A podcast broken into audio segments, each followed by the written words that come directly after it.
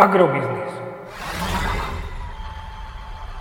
Ekonomický portál manažéra.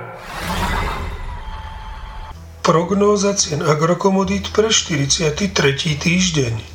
Očakávané ceny plodín na burze Matif na konci 43. týždňa.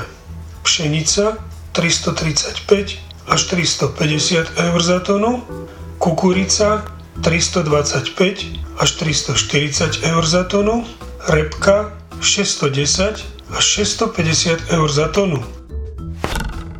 Ceny jatočných ošípaných na Slovensku môžu tento týždeň klesnúť o 5 až 7 eurocentov za kilogram jatočnej hmotnosti do pásma 2,2 až 2,9 eur za kilogram jatočnej hmotnosti.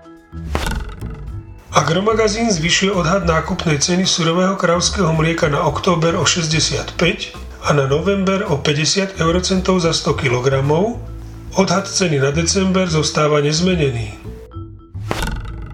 Predpokladáme, že ceny nafty sa tento týždeň meniť nebudú a zostanú teda na úrovni 1,88 eur za liter. Ceny benzínu by mohli klesnúť o 1 eurocent za liter na úroveň 1,75 eur za liter.